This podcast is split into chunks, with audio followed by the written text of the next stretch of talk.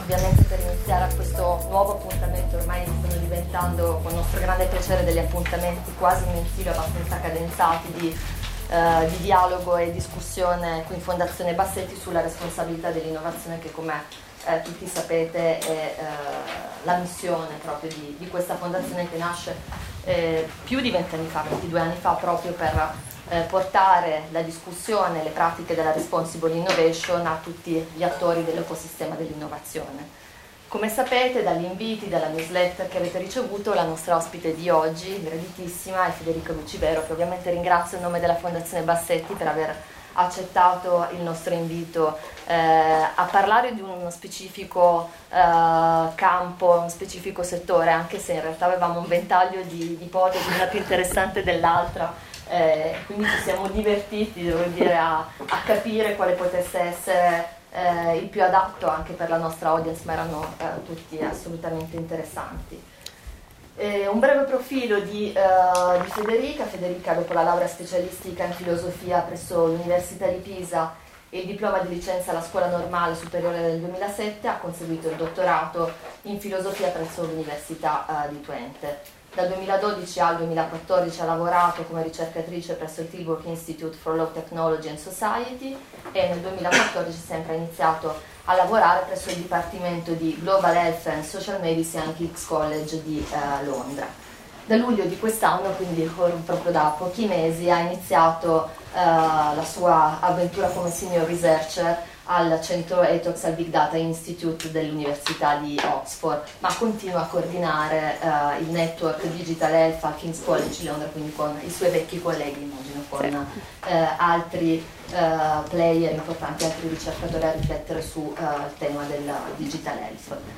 Quindi eh, ancora una volta oggi parleremo di innovazione e tecnologie emergenti che investono appunto la sfera della, della salute, della sanità e del benessere. E quindi grazie alla presenza di eh, Federica oggi ci occupiamo del mondo dei tech, ma ormai praticamente accessibile eh, a tutti, della cosiddetta digital health e particolarmente di quell'angolo di, uh, di mondo uh, high tech sempre più popolato di strumenti diversi e vari che va dai wearable devices alle health apps sono strumenti facilmente indossabili come può essere un orologio o app integrate nel nostro smartphone, quindi eh, cose eh, veramente eh, utilizzabili da tutti e dall'uso quotidiano, spesso gratuite, a basso costo, ovviamente le apps, non eh, i wearable devices, che ci permettono di monitorare parametri connessi al mondo della salute e dovrebbero, e questo diciamo lo scopo principale per cui nascono questi strumenti, dovrebbero spingerci a modificare i nostri stili eh, di vita, eh, alimentazione, movimento versus sedentarietà, eh, sonno, eccetera, per poter andare a migliorare e influire sulle eh, eh, nostre condizioni di benessere e salute. Protagonisti di questo settore quindi sono assolutamente i big players del mondo industriale ICT un settore che si immagina sempre più frequentato e anche lucrativo chiaramente, ma è un settore a cui anche i ricercatori, il mondo della ricerca guarda con particolare interesse per poter andare a raccogliere grandi quantità di dati da gruppi di cittadini in real time ma soprattutto in real settings, questa è, è la cosa uh, più importante, quindi andando ad operare un vero e proprio shift del concetto di salute che va a investire non i pazienti, non più solo i pazienti, ma tutti i cittadini, tutta la popolazione. Questo contesto, l'argomento di cui parliamo oggi, è per Fondazione Bassetti di enorme interesse per svariati motivi, cercherò di enuclearne veramente soltanto un paio. Da una parte l'innovazione di cui parliamo oggi eh, interseca il settore della precision medicine, che eh, come molti Uh, qui presenti sanno è uno dei tre temi chiave del progetto europeo Smart Map di cui uh, ci occupiamo, di cui siamo uh, membri del consorzio, che appunto ha l'obiettivo di andare a portare i concetti e le pratiche di responsible innovation in tre settori innovativi, 3D printing nella biomedicina, biologia sintetica e appunto precision medicine. Quindi andando a operare un allargamento necessario, ma direi anche inevitabile, di campo e di visione, i wearables e le health apps forzano ad ampliare il dialogo su concetti e pratiche di responsabilità a nuovi attori, attori che non sono ascrivibili al campo classico della medicina, quali appunto i players del mondo ICT e quindi anche andando a coinvolgere non solo il paziente ma tutta la popolazione, i cittadini, eh, che possono mettere a disposizione, scambiare i dati sulle piattaforme che sono dietro a questi tipi di strumenti e devices. Eh, paradigmatico è l'esempio in questo senso del cambio di passo e di visione la scelta operata negli Stati Uniti. Eh, esiste un'iniziativa eh, sulla precision medicine eh, molto importante a livello eh, appunto governativo, l'anno scorso c'è stato un cambio di nome e quindi anche di programma in cui la Precision Medicine Initiative eh, si chiama ormai All of Us, proprio per andare a porre l'accento sulla potenzialità di poter andare a raccogliere e utilizzare dati, non solo eh, dati ovviamente genetici, di salute e lifestyle, non solo dei pazienti, ma dell'intera popolazione americana anche tramite ovviamente wearable e health apps. Attraverso il bagaglio di conoscenze e di esperienza eh, dal mondo dell'etica, della filosofia e dei Science Technology Studies, Federica ci parlerà di come questi strumenti eh, ibridi sfuggono alle classificazioni normative a cui siamo abituati. Parliamo di strumenti che sono tecnico-scientifici nell'ambito della salute e quindi come tali configurabili e regolabili con norme, prassi, certificazioni tipiche di questo mondo? O siamo di fronte a oggetti che si insinuano nell'intercapedine di diversi mondi e spesso forse sfruttano questa linea grigia? Queste domande a cui risponderà uh, Federica uh, nel suo intervento aprono uh, per noi nell'idea di Responsible Innovation una domanda ancora più vasta, ancora più ampia. Quale può essere l'istituzione che può compiere quello che il sociologo, sociologo Gehring chiamava il boundary work, ovvero il tracciare la linea di demarcazione tra ciò che è scientifico, tecnologico e quindi passibile di alcune regole già codificate ed esistenti a ciò eh, che invece non lo è o è appena al di là del confine. Il legislatore nazionale eh, o europeo, ne parlavamo prima col presidente Bassetti, arranca spesso a svolgere questo eh, compito di, di boundary work, a svolgere questo ruolo e spesso, frequentemente, sono le aule giudiziali sollecitate dalla società, anche nei sistemi di uh, civil law come il, come il, nostro, in una visione di un diritto sempre più aperto, vivo e leggero, uh, come amava uh, dire il compianto Stefano Rodotà, a decidere in questo, come anche in altri casi di tecnologie emergenti, se e dove esiste il confine a volte le aule giudiziarie riescono a farlo con competenza e rigore, eh, molto spesso hanno un'evidente incapacità eh, di porsi come perito spiritorum credibile e eh, competente. Quindi la riflessione a tutto tondo sulla governance di queste tecnologie che oggi Federica Lucivero ci offre si inquadra perfettamente nelle riflessioni di Fondazione Giannino Bassetti sul governo responsabile delle tecnologie emergenti e apre ovviamente come sempre nuovi quesiti a un sem- cerchio sempre più allargato di interlocutori, imponendo un dialogo serrato su quali possano essere le strade per ripensare in chiave responsabile il governo e la gestione di innovazioni che stanno ridisegnando le nostre società e il nostro futuro. Grazie mille Federica e commento. Grazie mille Angela, e, um, grazie, grazie, dell'invito, grazie del, per l'introduzione che um, insomma, riesce a, uh, a cogliere in pieno molti dei temi trattati, non sono sicura di riuscire a dare delle risposte a tutte queste domande, solitamente anche venendo da un uh, background disciplinare in, in, filosofia, io sono quella che pone le domande, non, non necessariamente risponde, ma vedremo, vedremo, magari riusciamo a dare qualche risposta poi nella, nella discussione. E, ehm, no, sono uh, molto contenta di essere qua anche perché in realtà seguo il, i lavori della, uh, della, fondazione da un po' perché si inseriscono anche nel mio, uh, nel mio interesse di ricerca sul, um, che ormai da una decina d'anni guarda alle, alle, alle questioni etiche del, che, che, emergono dal, nel, nel, contesto dell'innovazione tecnologica.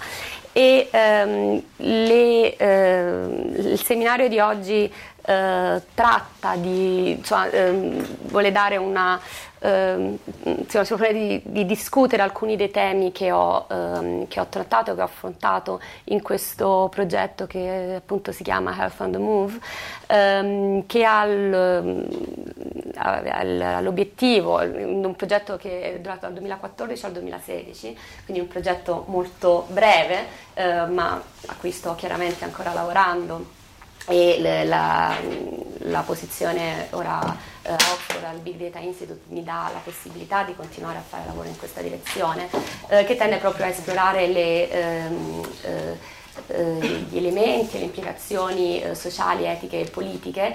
Ehm, di, ehm, il, il, il, appunto, direi in generale della salute digitale, quello che chiamiamo digital health, ehm, anche se il progetto, l'interesse iniziale del progetto era soprattutto, ehm, si, si, concentrava soprattutto sulle, eh, sulle app e eh, questi dispositivi portatili. Ora, per, ehm, anche se appunto eh, Angela ha, ha, dato già eh, degli esempi, eh, voglio, voglio pre- dare, introdurvi, eh, presentarvi, illustrare tre, tre strumenti. Um, il primo è questo ed è uh, un Apple Watch e probabilmente ne avete tutti sentito parlare, chissà se qualcuno qua lo indossa, no? No.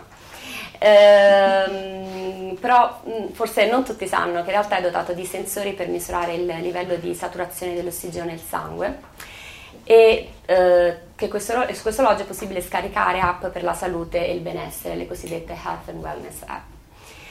Oltre ehm, alle eh, cosiddette applicazioni di fitness che misurano eh, il, i, i, chilometri corsi, per esempio le calorie bruciate, eh, la velocità della corsa, sono anche disponibili app per aiutare i pazienti a seguire ter- terapie farmacologiche o applicazioni per il monitoraggio dell'idratazione o applicazioni per controllare i cicli del sonno, eh, che si servono dei eh, sensori che sono costruiti all'interno del, eh, di questo orologio intelligente.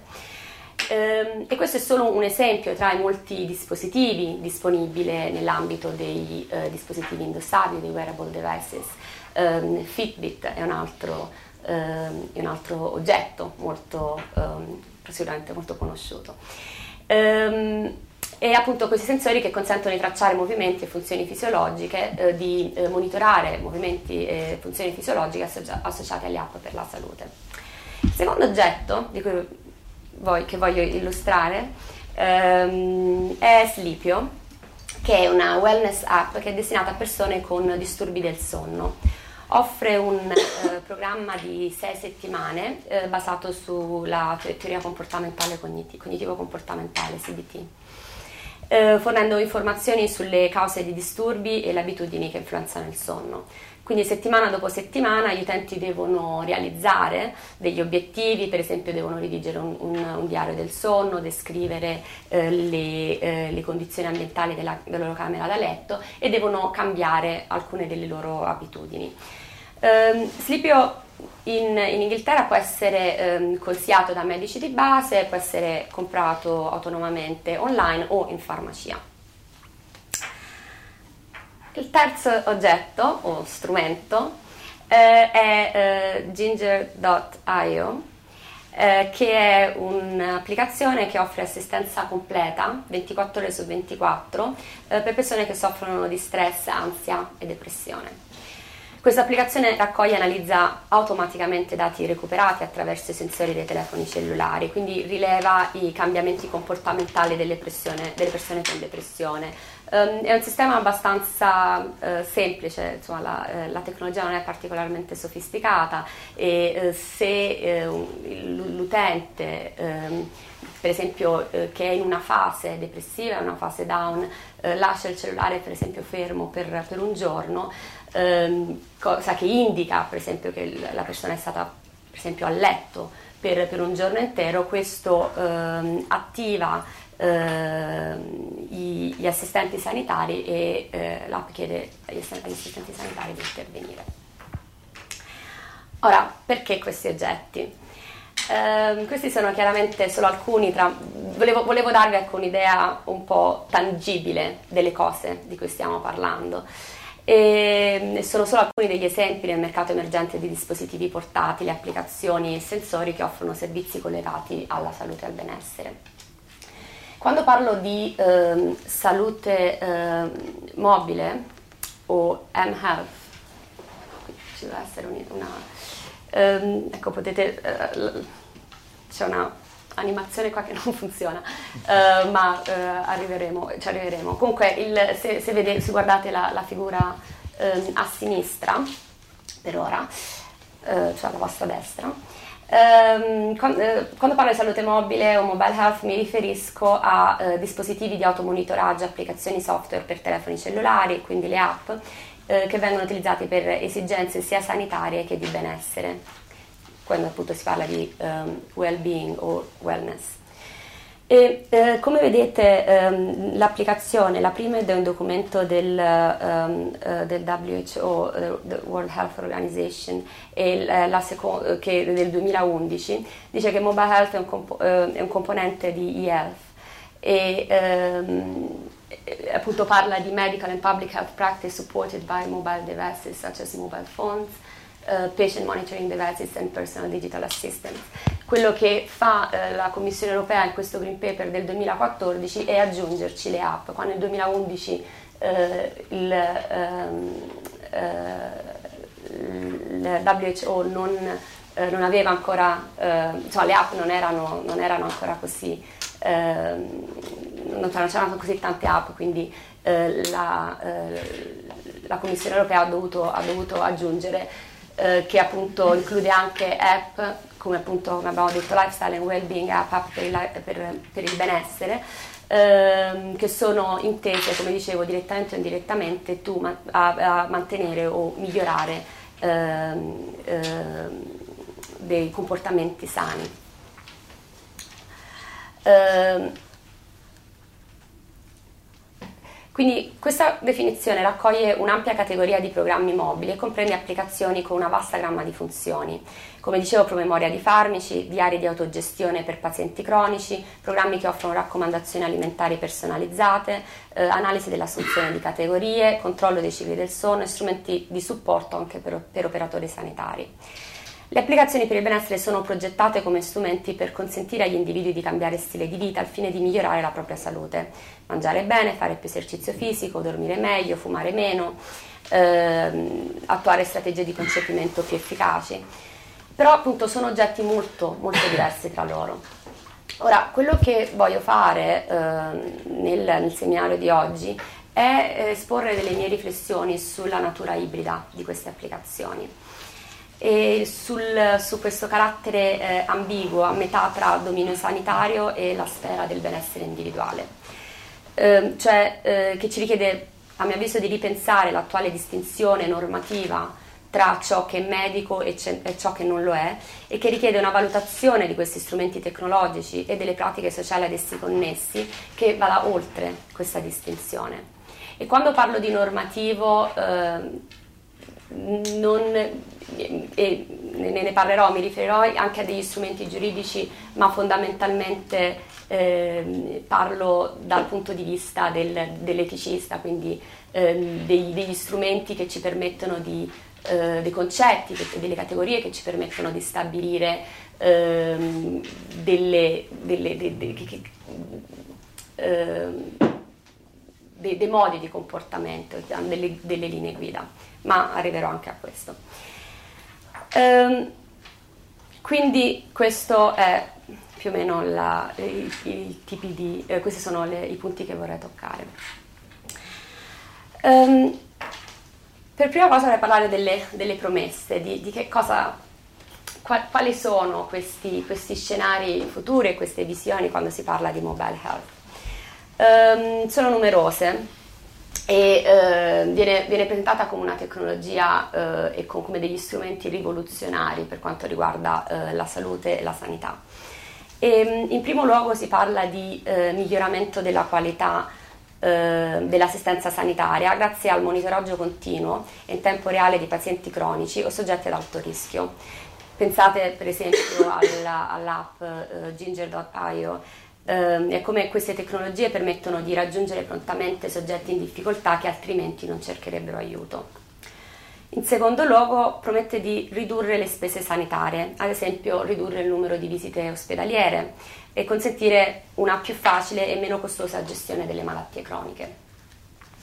E ancora pensate a eh, app che, che, offrono dei, eh, per esempio, eh, diari o strumenti di monitoraggio per persone con ehm, CODP, eh, COPD eh, che è un'ostruzione eh, polmonare, ehm, oppure per problemi cardiaci o persone con, con diabete, per esempio.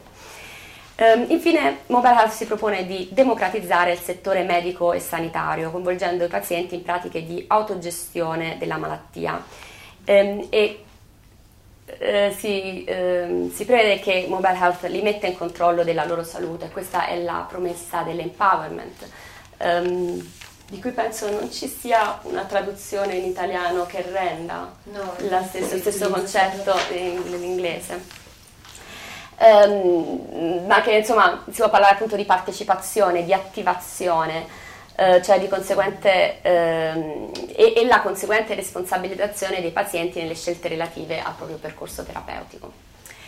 E queste sono queste promesse, questi ehm, eh, scenari futuri, expectations, aspettative, eh, sono solo alcune, eh, quelle relative al mobile health in un contesto eh, di un, paese, eh, di, di, un paese ricco, un paese occidentale, paese eh, sviluppato.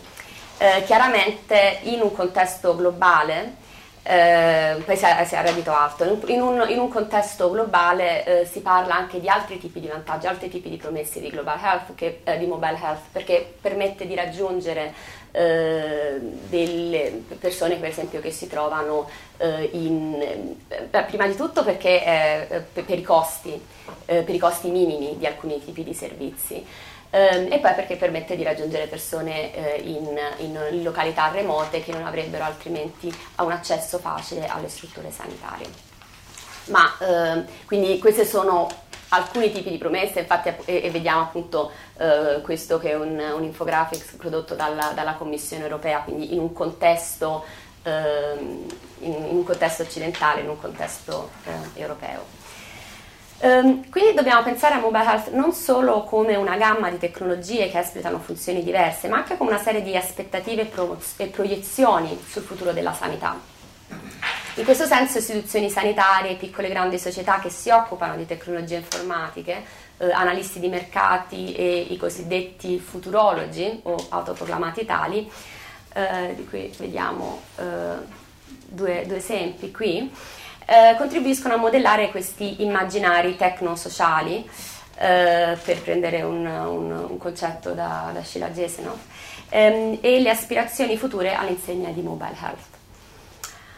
E se state pensando che questi sono solo oggetti per eh, pochi fanatici o non so se avete mai sentito parlare dei quantified selfers, ehm, persone che si, ehm, si definiscono ehm, definiscono la propria identità anche sulla base della, ehm, di, di, quantificazione, della possibilità di monitorare eh, i propri, ehm, eh, di monitorare i propri, eh, proprie fun- funzioni anche fisiologiche. Ehm, eh, a misurare parametri fisiologici, abitudini per migliorare le proprie prestazioni, per come dicono conoscersi meglio. Quindi se pensate che questo sia un fenomeno di nicchia, eh, vi devo far notare che in realtà è un settore eh, in, in, grande crescita. E, ehm, non solo uno studio recentemente pubblicato parla di 259.000 eh, applicazioni per la salute disponibili nei principali app store e che appartengono alla categoria delle applicazioni sanitarie per benessere e come vedete questa slide che penso oh, avevo dall'anno scorso eh, è già ehm, è già troppo vecchia, è già passata perché appunto si parla di 259.000 è uno studio più recente, ma bisogna anche considerare il crescente investimento da parte di diversi stakeholder. Eh, molte piccole e medie imprese hanno cominciato a lavorare in questo campo sviluppando un'ampia, eh, un'ampia gamma di strumenti. Eh, abbiamo, ne parlava anche Angela, di società multinazionali e nuovi, eh, relativamente nuovi attori nel, nel, eh, nel, contesto sanitario come Apple, Google o IBM, appunto. IBM forse non, non è completamente uno di questi nuovi attori perché c'era già da un po', Um, però sappiamo che hanno investito copiosamente in questi sensori, in queste, in queste piattaforme. E in questo contesto uh, Mobile Health appare in molti documenti strategici di sistemi sanitari locali e nazionali e Ministeri della Sanità, e ovviamente nei discorsi dell'Unione Europea. Quindi inizialmente apparsi nel mercato come prodotti di consumo, questi dispositivi app vengono gradualmente ma progressivamente integrati nel settore medico-sanitario Secondo i politici questi prodotti possono giocare un ruolo importante nella trasformazione dell'assistenza sanitaria e aumentarne la qualità e l'efficienza. E, per esempio il Servizio Nazionale Inglese, l'NHS, sta investendo nello sviluppo e acquisto di questi strumenti e allo stesso tempo compagnie di assicurazione hanno cominciato a utilizzare questi dispositivi per monitorare eh, lo stile di vita eh, per monitorare lo stile di vita dei loro clienti e offrire premi e incentivi a chi vive in maniera più salutare. Eh, quindi eh, si può connettere eh, il proprio eh, profilo ehm, della, del, del, dell'assicurazione sanitaria, può essere connesso al, eh, per esempio alle fidelity card, alle, alle, alle carte del, del supermercato, ehm, così che se fai un certo numero di punti, eh, i punti sono dati da prodotti considerati eh, sani, eh, puoi avere degli incentivi, un certo numero di punti alla settimana danno eh, diritto a biglietti del cinema, sconti sui biglietti aerei e così via. Eh, vediamo anche istituzioni sanitarie in molte regioni europee che stanno redigendo procedure per certificare la qualità di queste app. Quindi il messaggio è è un, è un, fenomeno molto meno di nicchia di quanto possa apparire. Eh, è un mercato in continua crescita ed è un eh, fenomeno che interessa eh, istituzioni sanitarie e politiche. Um, nel contesto del, um, crescere, uh, del, crescente interesse dell'industria, istituzioni sanitarie e, e, consumatori per queste applicazioni sono emerse diverse questioni che potremmo definire di governance di questi strumenti e ehm, vorrei ora discuterne brevemente tre. Um, allora, in primo luogo sono emerse questioni riguardo all'efficacia e alla sicurezza di questi strumenti, come potete immaginare.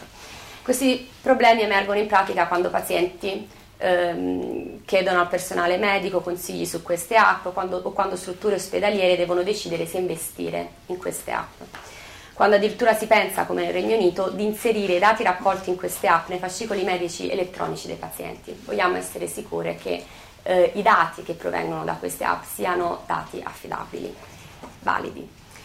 Eh, quindi affidabilità e validità di queste applicazioni sono, sono concetti eh, e, e, chiave e sono esigenze importanti.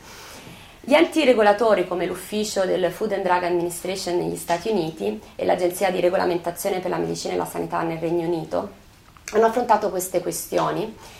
E ehm, le difficoltà in questo momento sono dovute al fatto che queste applicazioni non possono essere considerate dispositivi medici ehm, o non tutte possono essere considerate dispositivi medici eh, per, ehm, perché appunto non, non, sollevano gli stessi rischi di un dispositivo medico. Allo stesso, mo, allo stesso momento però non possono, ehm, e, e, in realtà ecco, c'è anche un'altra esigenza, non, vuoi, non, non si vuole eh, regolamentare eccessivamente questo settore, perché comunque appunto è un settore in continua crescita, ehm, che ha anche un... Ehm, eh, insomma, ci, ci sono chiari, chiari interessi eh, anche economici in, in questo settore.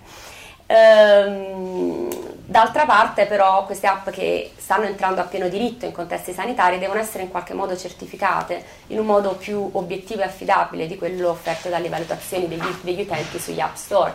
Ehm, non, ehm, non, non, non, possiamo andare appunto nell'app store e vedere quante stelline eh, vengono, vengono, date ad un'app che vogliamo utilizzare per esempio per, in, in, un contesto di ehm, eh, malattie mentali o eh, disturbi cardiologici.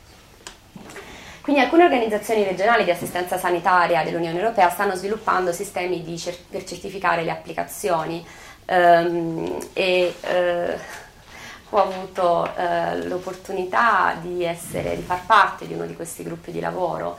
Ehm, il cui risultato eh, che probabilmente potete, eh, potete, trovare online è stato per quanto mi riguarda abbastanza eh, deludente per, in quanto eravamo appunto molti stakeholders e esperti allo stesso tavolo con idee molto diverse su ehm, che cosa significa parlare di qualità di un'app. Ehm, dal mio punto di vista eh, eh, di di, di, ricercatrice ho trovato l'esperienza molto interessante, ma chiaramente eh, mi rendo conto delle, eh, de, delle, grosse tensioni e dei problemi, delle, delle, sfide, delle difficoltà di governance da parte delle istituzioni. Um, un secondo ambito di, ehm, che, eh, che, è rilevante quando si parla di difficoltà di governance eh, in, questo, in, questo, contesto è quello delle questioni di privacy e di protezione dei dati ehm, soprattutto quando i dati sono trasmessi ed elaborati in paesi con giurisdizioni divergenti eh, riguardo la protezione dei dati e l'accesso ai dati personali, nonché i diritti ai tuteli della privacy, ehm, la questione di come Uh, di, di, come regolamentare, eh, di, di, di, come governare queste app diventa, uh, diventa chiave.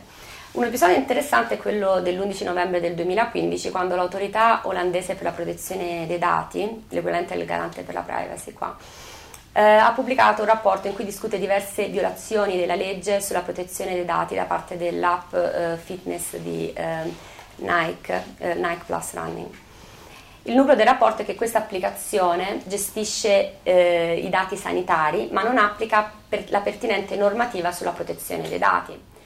Come potete immaginare, eh, Nike eh, eh, si è difesa dicendo che ehm, ha contestato esattamente questo punto, dicendo che il sensore non raccoglie dati sensibili relativi alla salute dell'utente, in quanto l'analisi delle prestazioni dell'individuo viene effettuata a livello ehm, aggregato, quindi viene i, dati di diversi utenti vengono aggregati eh, all'interno di questi database e in questo senso non si parla più di dati, eh, di dati personali, non si parla di dati sensibili.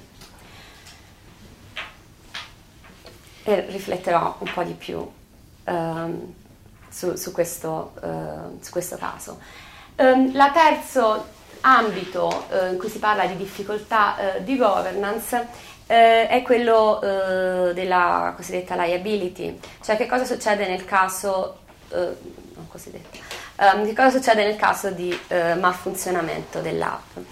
Um, un, uh, una uh, discussione che secondo me è particolarmente interessante è il fatto che ci troviamo di fronte ad un bivio, cioè dobbiamo considerare le app come prodotti eh, per cui è possibile identificare una causa diretta del malfunzionamento, oppure sono un servizio in cui le responsabilità per il malfunzionamento sono distribuite tra gli attori coinvolti nell'offerta. Per esempio nel caso di eh, Ginger.io quello che vediamo è che ci sono diversi eh, diversi attori che vengono coinvolti in questo servizio Ehm, non, non, è solo il, il, produttore dell'app, ma stiamo anche parlando degli operatori sanitari che sono collegati e che devono intervenire, eh, stiamo chiaramente parlando delle responsabilità del, eh, dell'utente e così via. Ma la differenza tra prodotto e servizio in questo caso in questo tipo di contesto, in un contesto ehm, in cui eh, si parla di salute, ehm, è particolarmente rilevante. Quindi queste sono alcune delle sfide che i legislatori e gli organismi normativi stanno affrontando nel tentativo di regolamentare le app. E le questioni a mio avviso non si riducono eh, ad una soluzione tecnico-legale, ehm, anche se i, i giuristi eh, potrebbero, potrebbero, non essere d'accordo, anzi si piacerebbe avere una discussione su questo punto, ehm, perché credo che il problema eh, è creato dal carattere ibrido eh, di queste applicazioni, dalla loro natura incerta. e penso in, que- in, qualche modo che eh, una riflessione eh, concettuale, eh, anche filosofica, possa aiutarci a comprendere meglio l'origine e la natura di queste difficoltà di governance. Eh, difficoltà che a mio avviso derivano dal tentativo di assegnare questi oggetti a categorie normative preesistenti che si inade- rivelano inadeguate perché messe in discussione dagli stessi oggetti eh, che cercano, cercano di regolamentare.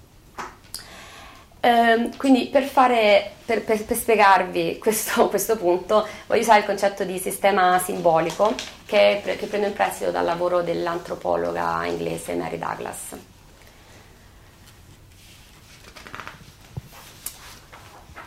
Eh, in questo libro che vedete qua, eh, che si chiama Purezza e pericolo, che è stato pubblicato nel 1966, Mary Douglas riflette sulla relazione tra sistemi simbolici e ordine sociale.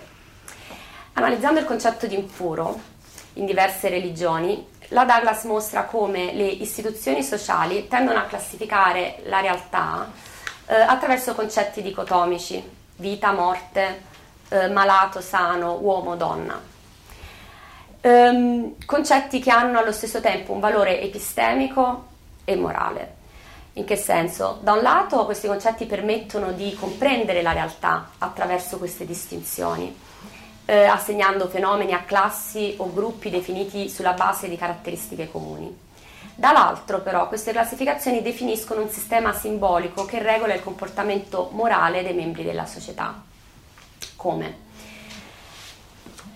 I fenomeni che non si inseriscono chiaramente in un raggruppamento, in una classe, cioè che sfuggono al sistema simbolico che regola l'ordine sociale, perché per esempio si trovano al confine tra una categoria e un'altra, e vi darò un esempio uh, tra un minuto, um, o perché rientrano in due categorie che vengono considerate mutualmente esclusive, in cui appunto l'una esclude l'altra, per esempio maschio o femmina, uh, mettono in discussione le linee di demarcazione che sono stati tracciati e questi fenomeni ambigui, in qualche modo fuori luogo, perché fuori da questo ordine eh, di, di, di, concetti, eh, fatto di concetti dicotomici, vengono trattati come tabù, eh, sacri o impuri.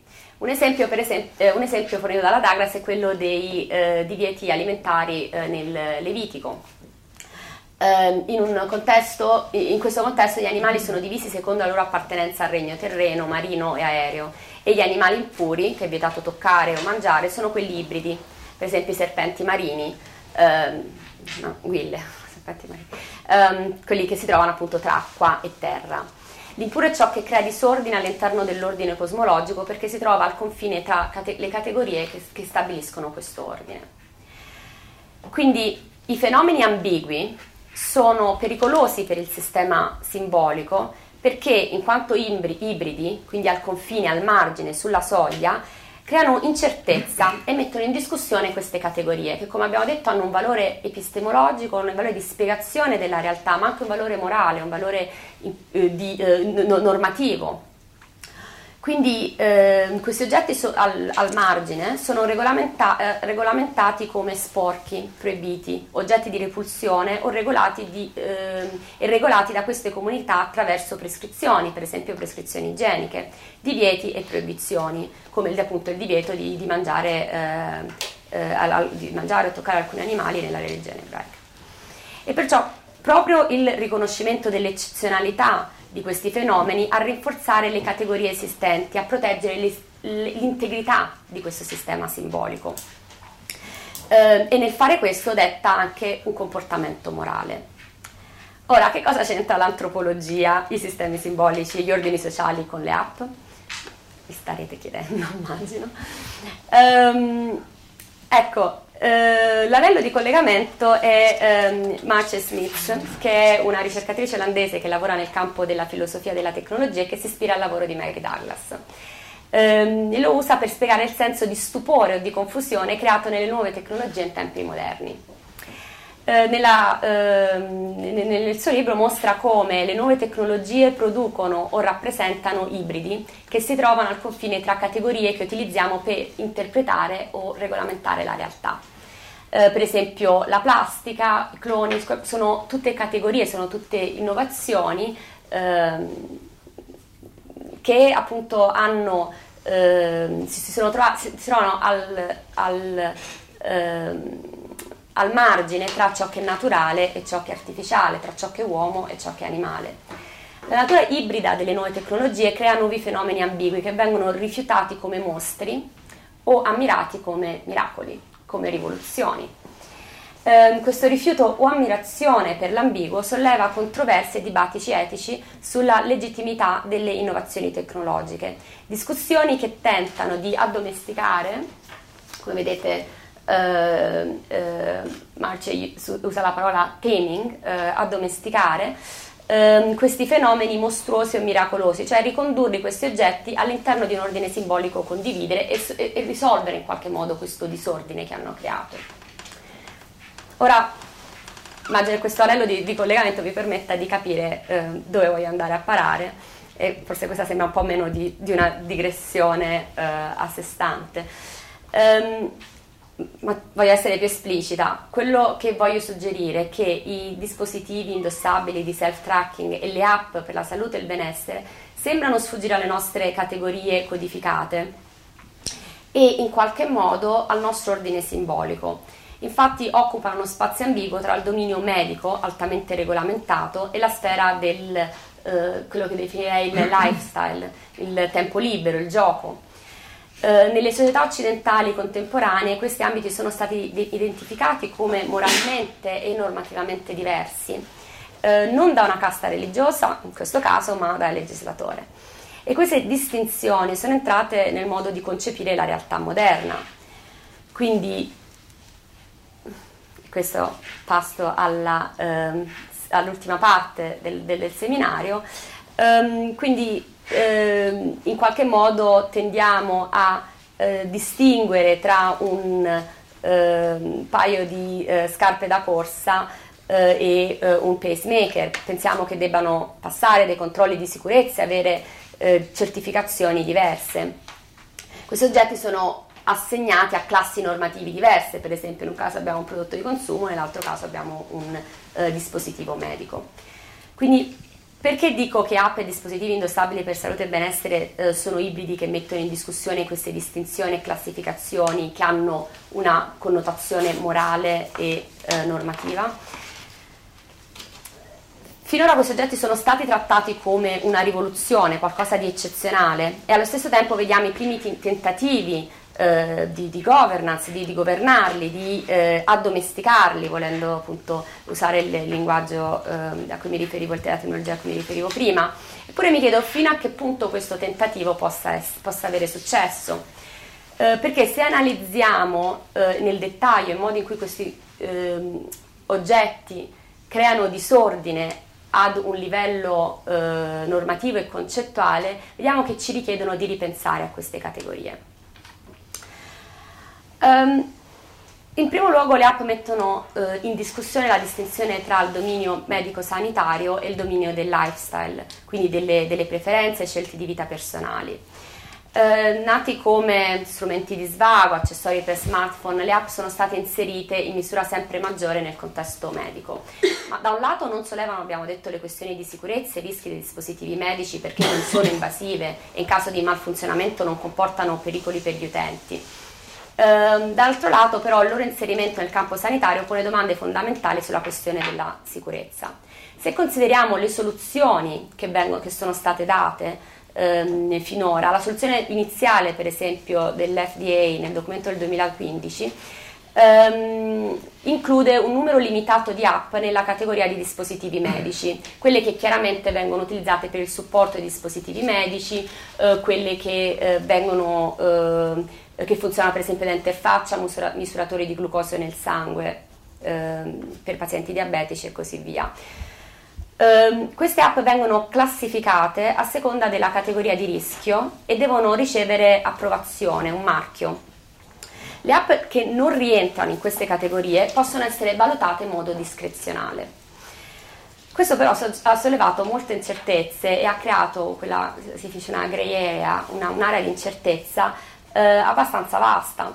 Perché per esempio un'app che monitora attacchi di asma o quel, un'app che eh, aiuta a trovare ehm, informazioni su sintomi specifici o un'app che come Slipio, la, prima, eh, la, la seconda oggetto di cui vi parlavo, che eh, modifica il comportamento degli utenti, come devono essere considerate, come uh, questo tipo di app, in, in che tipo di categoria, no, non rientrano chiaramente nella categoria di medical device, ma se poi lasciamo tutta la descrizione, quali sono i criteri ehm, che, vengono, che possono essere utilizzati per valutare la qualità di queste app, in un contesto in cui eh, appunto nel caso di Slipio è, è anche eh, contestato se l'insonnia o i disturbi del sonno siano, distur- siano eh, un, una, una, questione patologica o no, è un argomento di, di dibattito.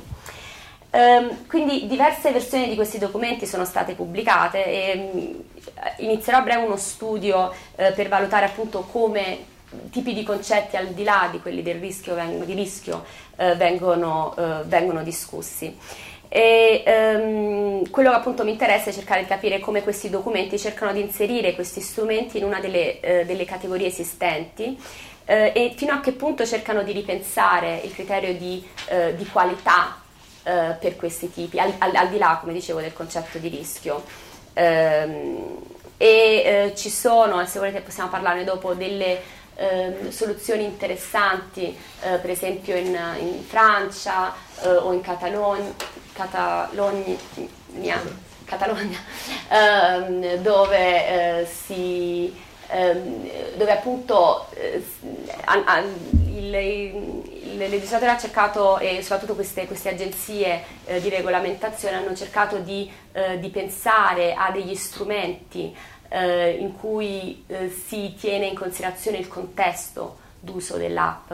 Eh, quindi hanno cercato di ri- ripensare e di ripensare al di fuori della, del concetto di rischio che viene utilizzato in campo, ehm, in campo sanitario, per esempio che viene utilizzata nella normativa per i medical device.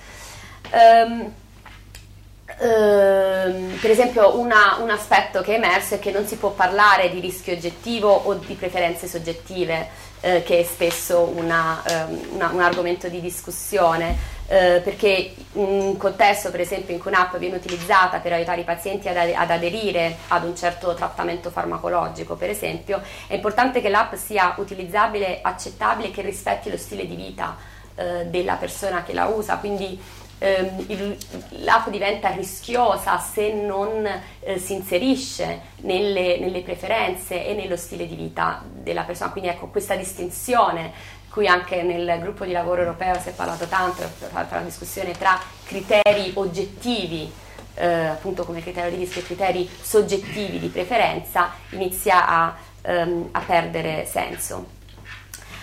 Um, un altro elemento di disordine provocato dalle app eh, riguarda la distribuzione eh, dell'expertise o della competenza e più nel, nello specifico la distinzione che facciamo tra medico e paziente. Infatti, orientate sui consumatori, questi strumenti complicano la tradizionale distinzione tra professionisti eh, clinici, personale medico-sanitario, come esperti che gestiscono un corpo di conoscenze e prendono decisioni cliniche da un lato, e pazienti che presumi- presumibilmente mancano di tale competenza dall'alto. Le app vengono utilizzate da individui per trovare informazioni mediche, interpretare i propri sintomi, per gestire le proprie condizioni e se i medici sono tradizionalmente stati guardiani della conoscenza e pratica clinica e sanitaria, queste tecnologie aprono le porte a pazienti e danno loro un ruolo centrale, mentre relegano i medici in qualche modo ad un, luogo, eh, un ruolo marginale, almeno in, in alcuni casi, non in tutti. Um, le tecnologie passano quindi da strumenti di mediazione, cioè se le, eh, molte tecnologie mediche sono state strumenti di mediazione delle azioni dei medici, che per esempio permettono loro di guardare, operare all'interno di un corpo umano, eh, nel caso delle app si propongono come strumenti sostitutivi. Eh, in, alcun, in, alcuni casi eh, eh, soprattutto in alcuni casi, non in tutti, ripeto.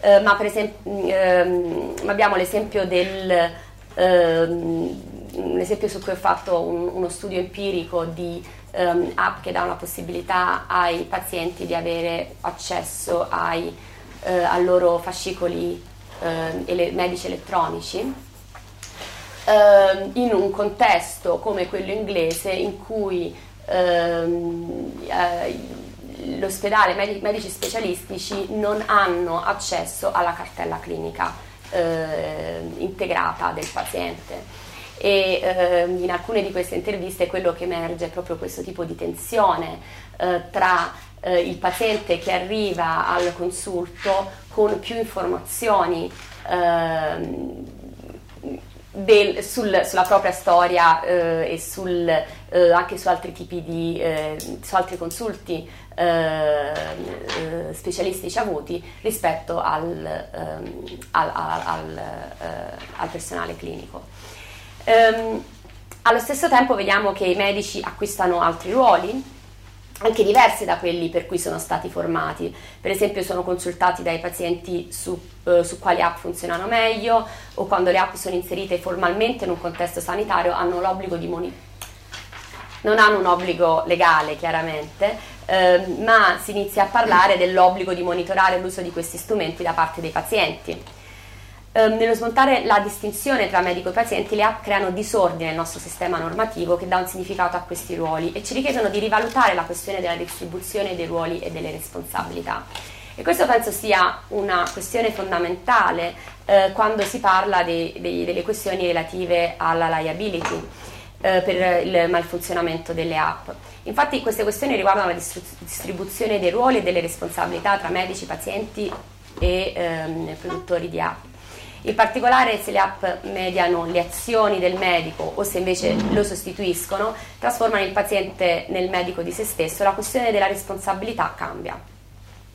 Inoltre ci sono una serie eh, di domande eh, a più ampio raggio che eh, richied- per esempio ehm, in un contesto di crescente digitalizzazione chi è responsabile delle decisioni mediche, ehm, come deve cambiare la formazione del personale clinico eh, abbiamo bisogno di nuovi ruoli professionali, non possiamo aspettarci che eh, medici eh, che vengono formati in eh, un sistema più tradizionale abbiano eh, la possibilità di ehm, siano abbastanza informati, abbiano eh, l'expertise, le competenze per valutare questi casi. Ehm, e quali responsabilità hanno i pazienti nel raccogliere dati e gestire la loro salute?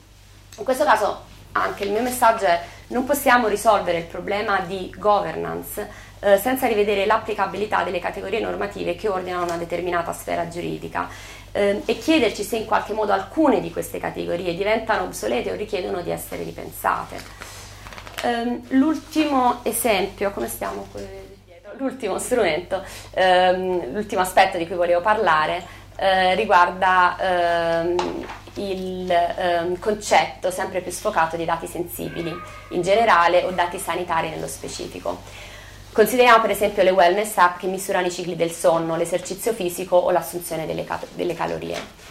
Da un lato vediamo che contribuiscono alle tendenze di medicalizzazione della vita quotidiana, eh, riducendo le esperienze di vita a paradigmi medici.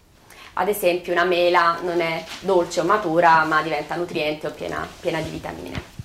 Allo stesso modo una corsa diventa una quantità di calorie, un numero di battiti cardiaci e una dormita diventa una visualizzazione di un ciclo sonno-veglia. Eh, in pratica la conoscenza medica fa sempre più parte della vita quotidiana. D'altra parte questi strumenti eh, fanno sì che certi aspetti della vita quotidiana vengano inglobati nel dominio medico.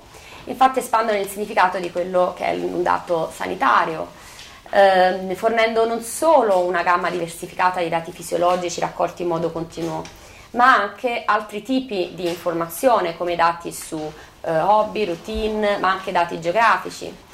E, ehm, alcuni di questi dati, come dati sulla lista della spesa, eh, diventano dati un, che, che, possono essere utilizzati per fare eh, inferenze ehm, eh, sulla, sulla, sulla, sulla salute di una persona. Se è vero quindi che questi dati possono essere integrati e ci permettono di raccogliere informazioni dettagliate su stile di vita, esposizione a particolari rischi o condizioni sanitarie, capiamo perché il significato attribuito a dati sanitari si va espandendo fino quasi, direi, a perdere senso.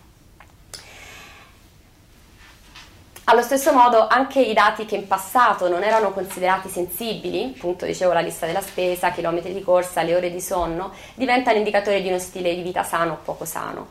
La questione della protezione dei dati che ho discusso prima quando ho citato la contesa tra eh, Nike Plus, eh, tra Nike e il garante della privacy olandese, dimostra eh, che ciò che conta come dati sanitari in effetti è molto contestato e eh, cercare di stabilire se i dati raccolti nelle app per la salute e benessere debbano essere definiti come dati sanitari o cercare di ridefinire il concetto di dati sensibili nell'era della, produzio- della produzione incessante di dati te- tramite cellulari o sensori, quindi eh, in un'epoca in cui la possibilità di aggregazione e interpretazione algoritmica eh, implica che anche la lista della spesa, appunto dicevo l'indirizzo di residenza, potrebbe essere un fattore di rischio, in questo contesto sembra eh, utilizzare questo concetto di dato sanitario, di dato sensibile, eh, sembra non essere il modo migliore per governare questo tipo di questioni.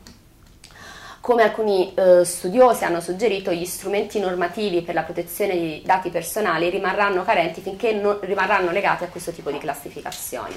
Per ripetermi ancora una volta, Mobile Health crea degli ibridi che non rientrano in queste categorie normative e mette in subbuglio l'ordine normativo in cui sono inserite. Ci richiede in questo senso di rivalutarle, di ripensarle, eventualmente di abbandonarle, ma sicuramente di ehm, ripensare a questi concetti.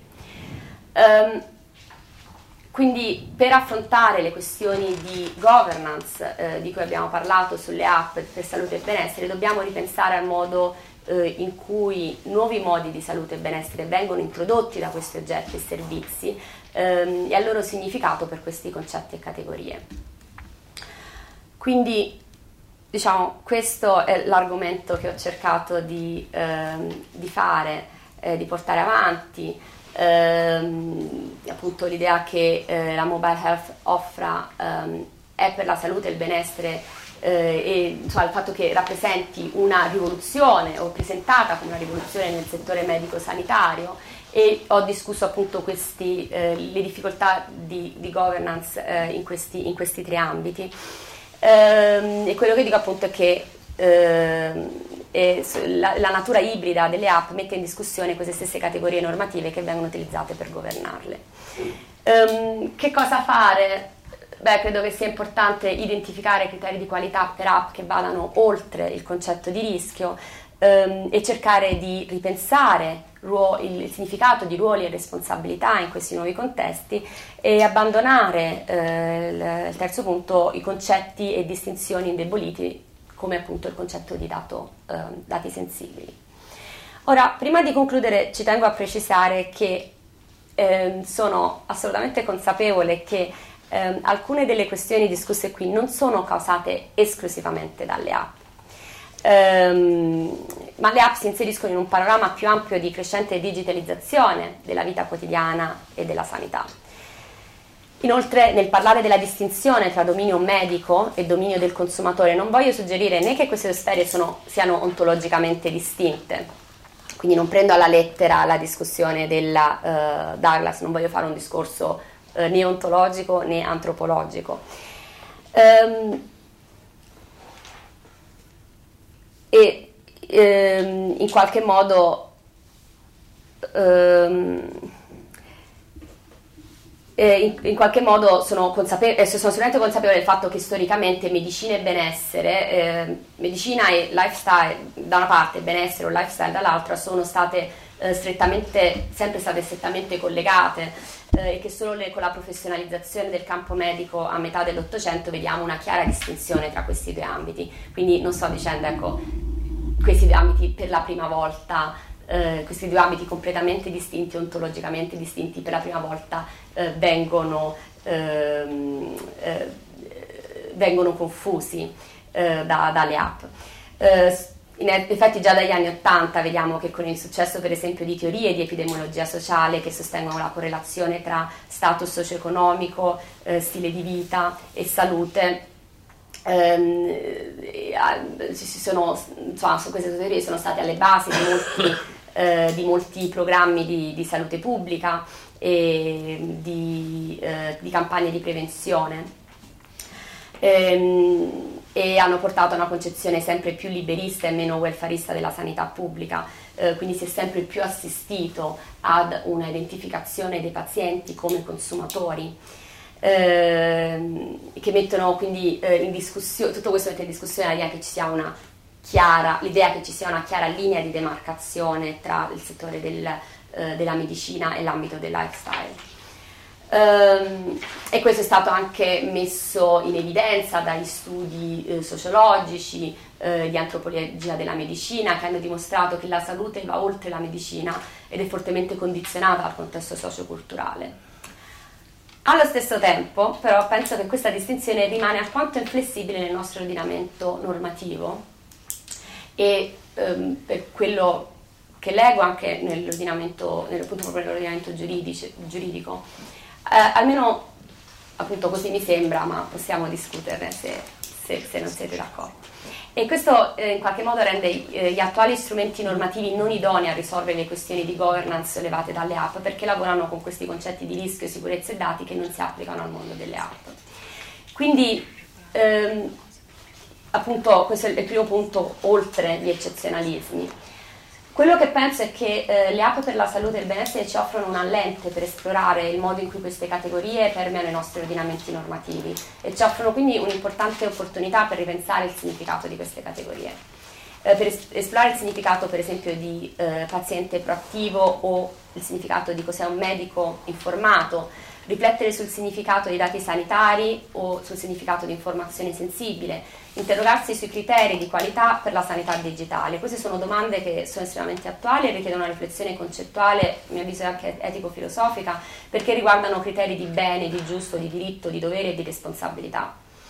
Um, credo che la filosofia chiaramente abbia bisogno delle scienze sociali eh, anche per comprendere il, eh, il contesto eh, del, di contesti di uso di questi strumenti.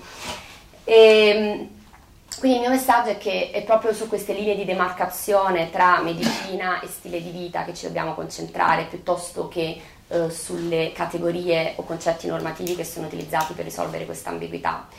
Eh, piuttosto che mettere questi oggetti in una categoria specifica o considerarli come al di fuori di queste categorie, è importante che riconosciamo che il nostro ordine simbolico deve essere rivisto e è importante cogliere, secondo me, l'opportunità sollevata da queste sfide legislative come, ehm, come una possibilità di interrogarci su queste categorie eh, pratiche, epistemologiche e sul loro significato in un mondo che eh, cambia in continuazione. E con questo, grazie oh. mille per l'invito.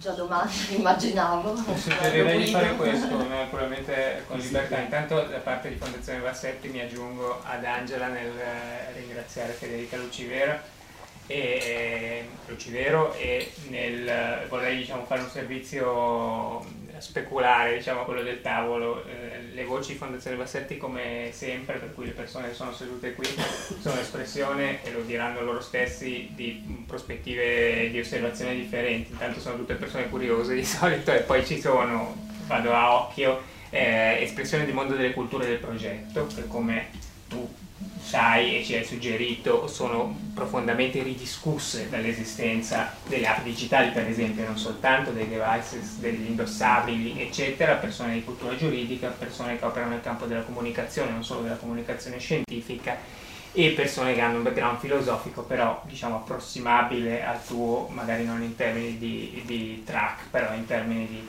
ehm, di, sguardo da cui si osservano i problemi. Per conto di eh, Fondazione Bassetti vorrei dire questo, massimizzerei l'opportunità di fare delle domande e quindi eh, adesso mi taccio, ho fatto un solo, diciamo, metto un solo punto di partenza, almeno per il eh, punto di vista della responsabilità dell'innovazione, a me eh, sembra che per un verso il taglio orizzontale della digitalizzazione cominci a debordare da tutte le parti. Cioè, mm, è, banale dirlo probabilmente in questo contesto, però il vaso ha ampiamente portato fuori l'acqua che conteneva e eh, in fondo dal punto di vista della responsabilità nell'innovazione credo che quello che viene discusso in radice sia la relazione, cioè la sfera dell'individuale e la sfera del collettivo proprio perché il protagonismo che le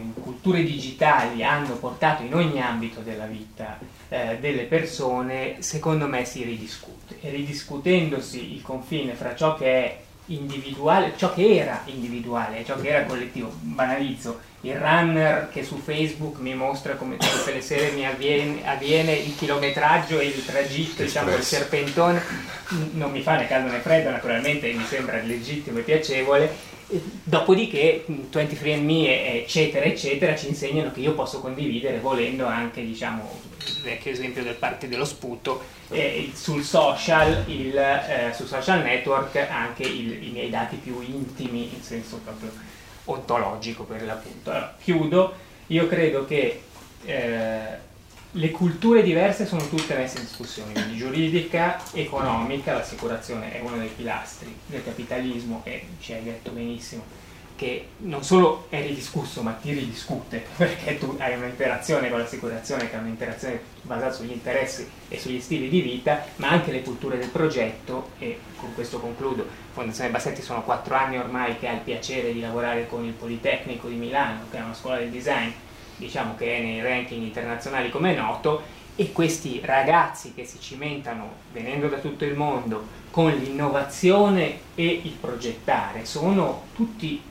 consapevoli, almeno in modo epidermico, di quanto la loro rubrica del telefono debba dotarsi, la loro rubrica dello smartphone, debba dotarsi sempre di più di relazioni che sono con mondi tutt'altro che, banali rispetto a quelli a cui erano abituati i loro padri e i loro nonni relazionati. Quindi chiudo, relazione, individuo e collettività in termini di responsabilità mi sembra che siano la radice della, della nostra discussione lascerei naturalmente le domande, poi dal punto di vista dell'orologio adesso non mi appunterei, però mm, secondo me il nostro confine sono le otto e mezza, se tutti sono d'accordo per rimanere qui insieme a discutere.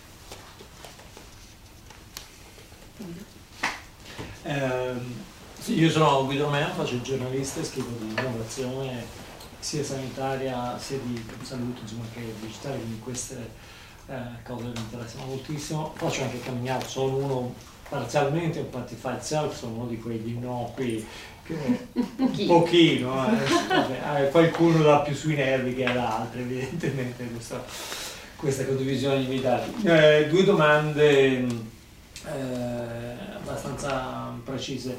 Uno è sulla regolazione, eh, cioè su, non ho capito a che punto è la regolazione di tutti quei dati ehm, che se vogliamo sono metadati, cioè eh, quello che è non solo come sto io, ma come sto io quando assumo quel farmaco, perché per esempio eh, Ginger eh, ti fa dire stai prendendo farmaci, che farmaco stai prendendo, allora se ho il back-end, diciamo, se ho tutti i dati di Ginger, io posso dire bene, ho tutti i pazienti, filtro per tutti i pazienti che stanno prendendo lo Xanax o il Prozac o quello che è, e quindi improvvisamente ho un enorme valore aggiunto perché ho un piccolo o un grande anzi eh, diciamo studio clinico che è praticamente lì. E quindi questa è una cosa che come dire sono dati che vabbè io in famiglia ho dei genetisti. Quando loro prelevavano il sangue a delle persone c'era tutta una consensus form molto articolata perché magari lì si sviluppava un farmaco, un test eh, non mi sembra che Ginger dia lo stesso tipo di liberatorio, insomma, cioè, tu quei dati li dai e via. Quindi volevo capire se c'è una riflessione su questa parte che è strettamente legata al business, poi perché vedo che eh, molte di queste società stanno approcciando le farmaceutiche dicendo, Google lo sta facendo, dicendo con Novartis, dicendo tu vuoi dei dati sui tuoi utenti, io ce ne ho molto di più a un costo molto più basso di uno studio clinico tradizionale L'altra invece è se, la, l'altra domanda è se eh, quello che viene mh, diciamo, valutato la, sulla nella regolamentazione dei dati del mobile health ehm, cade anche sotto alla, diciamo, alla eh, alla causa quella Schrems contro Facebook eh, dei, che poi era appunto la, la proprietà dei dati eh, dei cittadini europei sostanzialmente, quindi c'è anche un angolo eh, diciamo geopolitico in quel senso.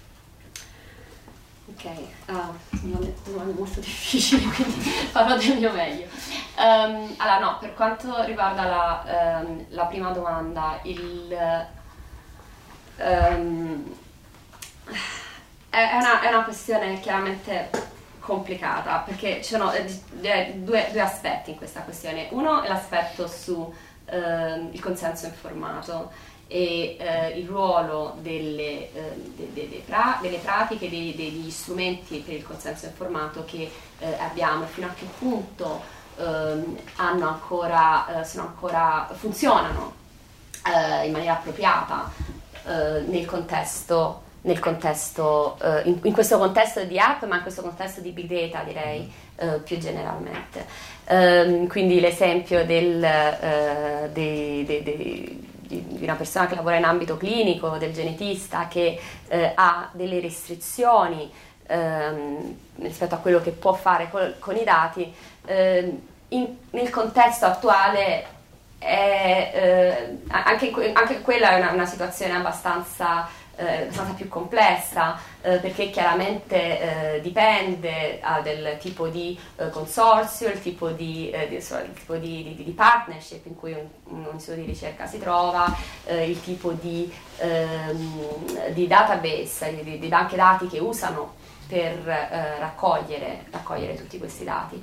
in questo senso i problemi degli strumenti eh, che abbiamo, per esempio per il consenso informato, sono che in qualche modo ehm, ehm, bloccano e l'uso dei dati eh, al, al, al, di fuori del, eh, al di fuori del, de, della, eh, de, de, del progetto di ricerca per cui sono stati, eh, sono stati raccolti.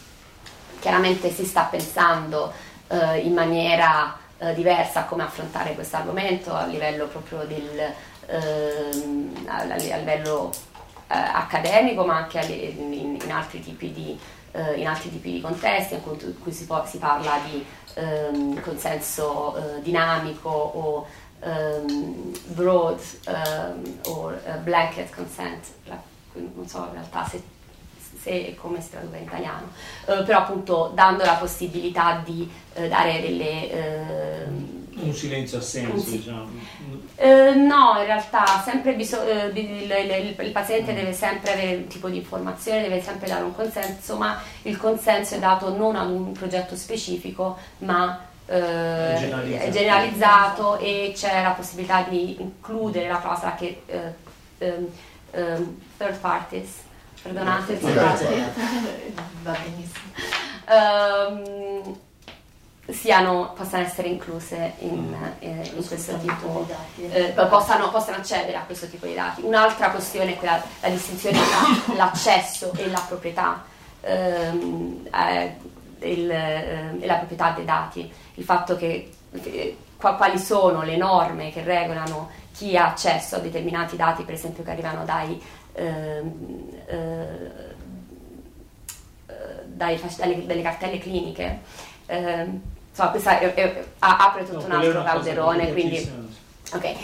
Um, quindi questo è uh, chiaramente un aspetto, l'altro aspetto appunto è quello del, del ruolo delle, delle, aziende che aziende private uh, hanno in questo contesto uh, e del, degli strumenti, tutta la ehm, non so se, se avete seguito la, il dibattito con il contesto del Deep Mind Ehm, negli, ehm, in Inghilterra, quindi è successo che eh, un, un, il Royal Free Hospital ha eh, comprato in realtà un servizio da eh, Alphabet, che sarebbe Google Health, ehm, che permette di monitorare pazienti eh, con eh, problemi eh, renali e questo, questo monitoraggio insomma, permette anche poi di migliorare i tipi di servizi che, che, l'ospedale, che l'ospedale, offre, permette di, eh, di attuare anche delle, dei, dei, servizi di prevenzione eh, e di, eh, insomma, per, per, i pazienti che, che, soffrono di questi problemi. Questo è stato il, il fulcro di un grosso dibattito nel, in, in, in, Inghilterra, eh, Regno Unito, eh, perché appunto ci si è chiesti fino a che punto eh, un, eh, un'azienda privata, cioè, fino a che punto la sanità, un, una struttura pubblica si può affidare ad, un, ehm, ad, una, ad un'azienda come Google eh, e dare appunto tutti questi dati eh, sensibili, far accedere un'azienda a, a tutti questi dati sensibili. Detto questo, stiamo parlando di un contesto che è quello inglese in cui eh, il, eh, il, commissioning a aziende private è all'ordine del giorno, quindi il problema è chiaramente che si sta parlando di... Beh, no, secondo me personalmente credo il problema sia anche questa, questa struttura molto liberista eh, del, eh, in cui la, insomma, la sanità inglese eh, si sta dirigendo, però già da un po'.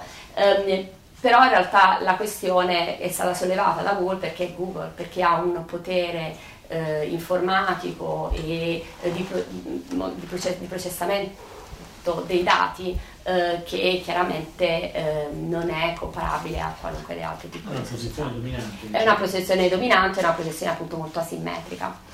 Però il problema lì era anche un pochettino più complesso, mi consente, perché sì, no, c'è il problema che il contratto è stato messo in discussione proprio per come è stato fatto, e quindi diciamo l'aspetto sì. legale. Ma l'aspetto proprio dal punto di vista etico è che loro, si chiama DeepMind, l'azienda che lo fa, sì. eh, diciamo, usa tutti questi dati per calibrare il suo sistema allora, con i dati degli utenti, eh, diciamo, io do un valore a Google che non ritorna niente agli utenti. Quindi voglio dire, questo, diciamo, al di là del liberismo, poi eh, centriamo se è giusto o sbagliato. Sì, sì, sì, no, voglio, assolutamente. Voglio dire, questo è un problema grossissimo. Tu stai usando i miei dati, ti fai un sistema fantastico che puoi andare a rivendere e a me, voglio dire, e, e, non mi ha detto niente, tra l'altro, esatto. non mi ha detto niente quindi ci sono problemi su vari livelli. Sì, sì, sì, no, assolutamente. E, infatti eh, la, la, polemica è eh, all'interno del rapporto tra pubblico e privato e, ehm, e in realtà appunto eh, da, da, dall'altra parte si dice vabbè noi vi, vi, offriamo un servizio che vi permette di ehm, migliorare le prestazioni, che vi permette anche di risparmiare in alcuni casi. Ehm, però appunto come diciamo è una situazione così eh, asimmetrica dove da una parte c'è un eh, vantaggio eh, insomma, eccessivo rispetto all'altra. Quindi no assolutamente questo sì. ora io lo so che questo non, non sono sicura che, che risponda alla, alla domanda.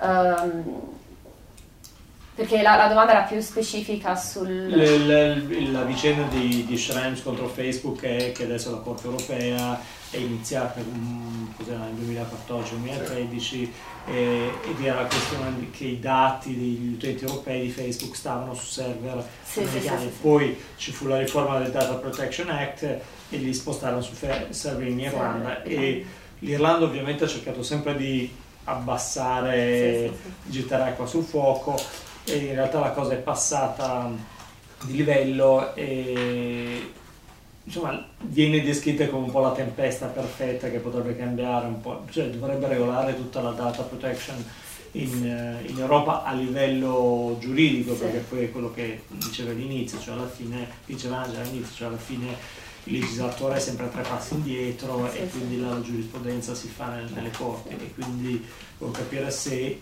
eh, ricadeva o se è una cosa che... Mm, sì, nel senso al, al momento eh, dipende tanto dal, da, dal tipo di, di, app di cui si parla, il tipo di sistema e di mm. piattaforme di cui si parla.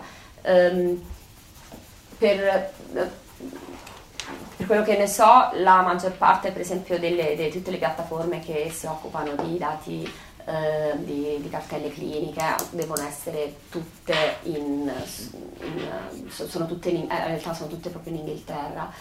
Um, ma, ma però per quanto riguarda le app chiaramente è diverso, ma dipende anche dal tipo di app. Al momento se queste app sono considerate come prodotti di consumo, uh, sono, eh, i, i, dati vanno dove, dove no ma infatti ah, i dati che io do oggi in JavaScript non è diverso sì, praticamente sì, da quello che do a Facebook sì, no, a, a, sarà sicuramente una, una, questione contenziosa però al momento la questione è proprio eh, anche stabilire eh, quali, in quali casi si parla di app che hanno eh, sono sensibili sì appunto di dati sensibili ma di app che in qualche modo eh, raccolgono dati che, che, che hanno che, che debbano essere protetti in maniera diversa da altri. E mi chiedo fino a che punto, appunto, dato il contesto di cui parliamo, in cui tutto ehm, cioè c'è la possibilità di, eh, del link tra tutti questi tipi di dati, mi chiedo fino a che punto eh, questo concetto appunto di dato, di dato sensibile riesce a, riesca ad aiutare non basta più un, un, concetto, cioè non basta più quella casella lì. No, ma appunto però si può parlare di qual è l'uso che se ne fa dell'app e in quali contesti, quindi l'uso secondo me definisce, ha, ha, definisce di più. Sì. Io, io, sono una, una zecca grabulli curioso, quindi, però approfitterei della, della presenza del filosofo per una questione generale e una specifica su quello che lei diceva. Cioè, Ora, la frattura dei sistemi simbolici, degli ordini simbolici ormai si sta verificando dappertutto, no? eh, allora, perché, però c'è un problema a monte, cioè i, i, i, vecchi, i, vecchi, sistemi simbolici venivano governati, perché vabbè, se Dio mi dice di non mangiare il maiale, non mangio il maiale, se gli, se gli africani della Douglas no, preferiscono cacciare perché gli antenati cacciavano, cacciavano, punto. No?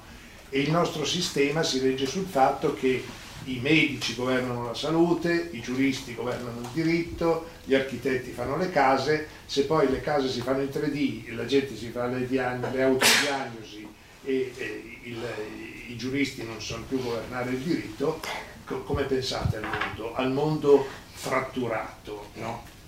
Questo è il primo argomento che riguarda proprio voi in prima battuta. No? Il secondo, molto più specifico, è se eh, siete arrivati a considerare che questa possibilità di, diciamo, di ridefinire i ruoli, in senso, lei ha usato un termine fantastico da un certo punto di vista e tremendo da un altro, che è la democratizzazione della, della, della democratizzazione della salute. No? Eh, noi siamo sempre abituati a pensare che la salute non è un oggetto nostro, è un oggetto che qualcuno ci governa. No? Mentre qui diventa la salute ce, ce la governiamo noi. Eh, certo. no? ecco.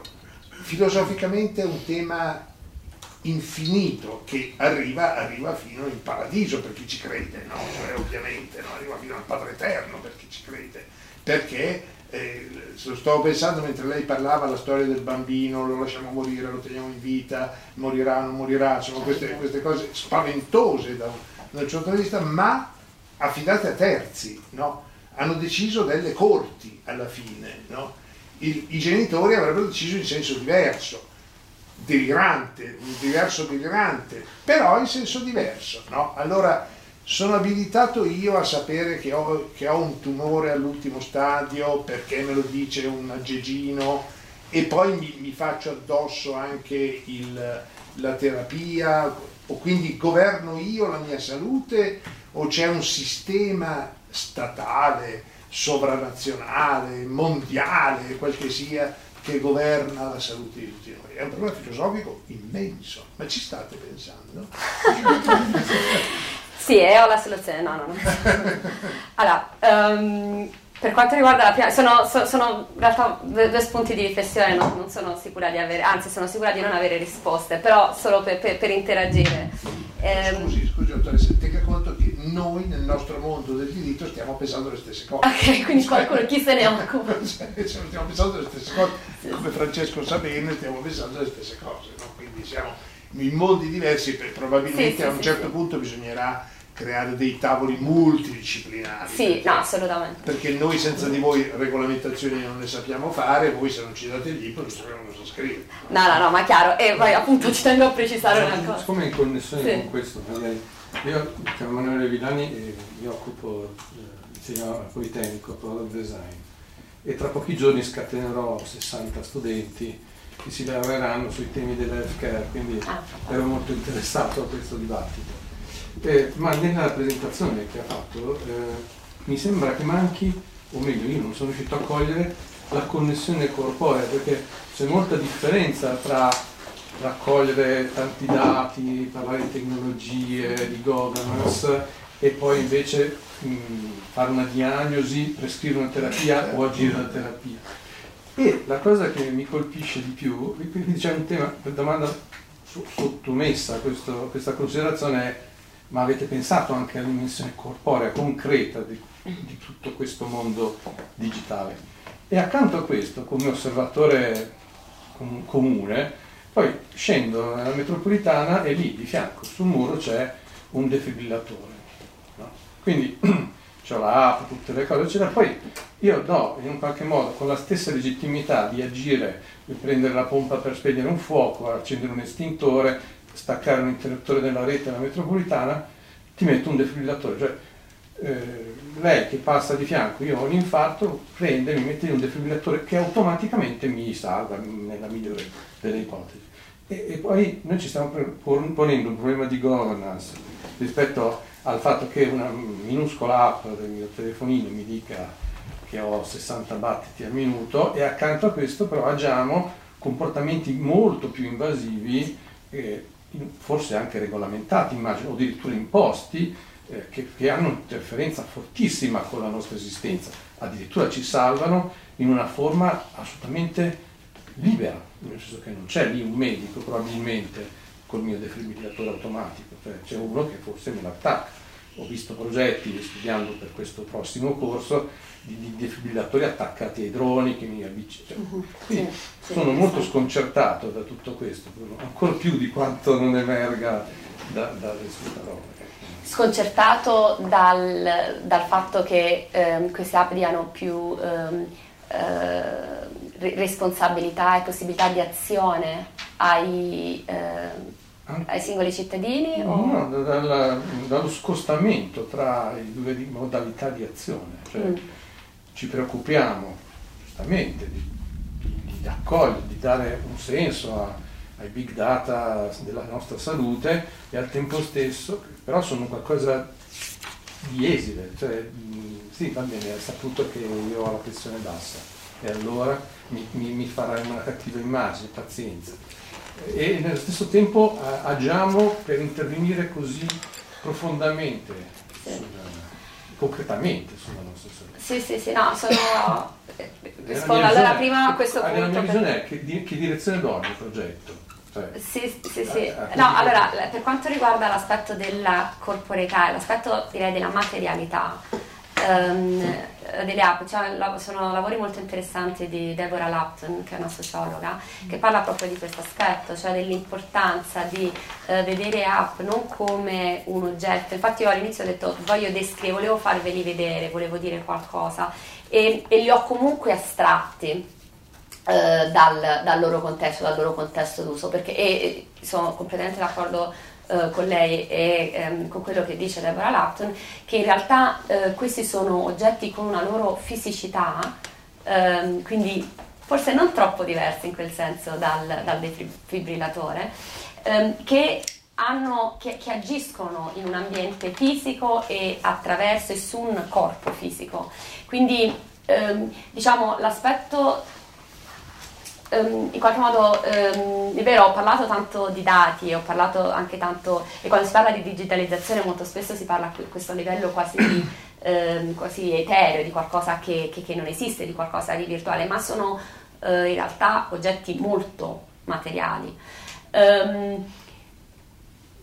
Fin, eh, se, se, capisco il punto, il punto, l'ultimo punto è fino a che punto ci dobbiamo preoccupare di questi, di questi oggetti quando ci sono altri, ehm, altre tecnologie più, eh, come dire, le mondane, di tecnologie di tutti i giorni che ci circondano e che possono essere più problematiche, ehm, è assolutamente, penso, una, una questione importante.